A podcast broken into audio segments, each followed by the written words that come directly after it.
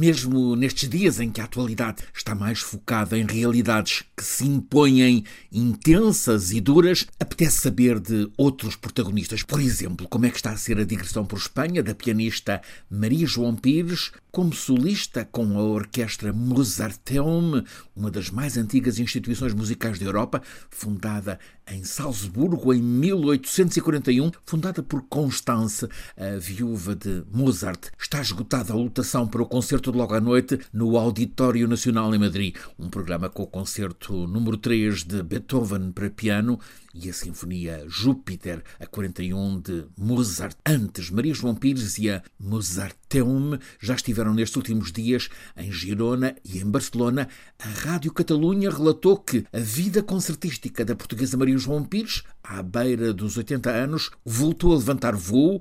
Ela faz o piano murmurar com a magia, delicadeza e sensibilidade que a fez entrar para a lenda. Calha aqui a propósito notar como a transferência do maestro venezuelano Gustavo Dudamel da direção da Filarmónica de Los Angeles para a de Nova York está a ser comentada na América em modo que faz lembrar a de futebolistas na Europa. Dudamel, quarenta e dois anos, lê-se esta manhã no New York Times, após treze anos em que foi rosto de uma orquestra que se tornou orgulho de Los Angeles e em que ele, com estilo energético, carismático, conseguiu inspirar tanta gente nova para a ideia de que a música clássica é para todos, vai agora ser titular do pódio que já foi de Bernstein, de Mahler e de Toscanini. Também na agenda para hoje, momento de grande cerimonial, talvez fora do tempo, em que o peruano Mário Vargas Llosa passa de o notável escritor da Conversa na Catedral, Nobel da Literatura, em dois mil e dez, passa a imortal. É assim, imortal, que são designados em França, desde mil seiscentos e trinta e cinco, os membros de uma espécie de templo, talvez anquilosado, mas respeitadíssimo, que é a Academia Francesa. São sempre, no máximo, quarenta os eleitos e têm por função definir a língua, claro está que a língua francesa, de modo a, consideradas as naturais flutuações e evoluções, fixar regras precisas para, estou a traduzir, manter a língua pura, eloquente e capaz para expressar as artes e as ciências. Apesar de peruano, Mário Vargas Llosa é chamado para preservar a imortalidade da língua francesa. Vargas Llosa é com Cortázar, com Carlos Fuentes, com Gabriel Garcia Márquez, com Otávio Paz, um dos expoentes da tão pujante e inovadora literatura da América Latina, mas assumiu-se sempre francófono. Ele escolhe mesmo a Madame Bovary de Flaubert como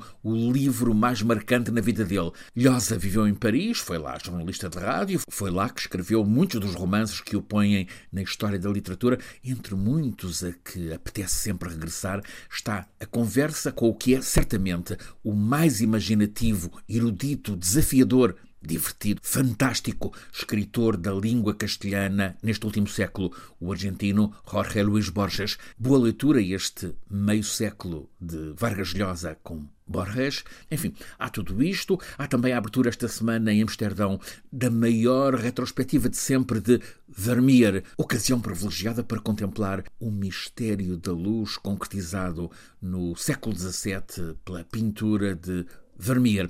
Há tudo isto, sim, mas não é possível escapar à tal atualidade intensa e dura como a constatação, como a geopolítica também mexe com a solidariedade. Há forte mobilização internacional para socorro na calamidade do terremoto na Turquia, mas muito pouca ajuda ao lado sírio. É como se o embargo ocidental à Síria também envolvesse o socorro urgente. São mais de três milhões de pessoas naquela região rebelde no noroeste da Síria. Sofrem agora três tragédias: a que decorre da guerra civil, a do terremoto e também a discriminação no socorro. A fronteira que a Turquia tem fechado àqueles refugiados internos na Síria é um muro de desespero para tanta gente que está a sofrer ainda mais.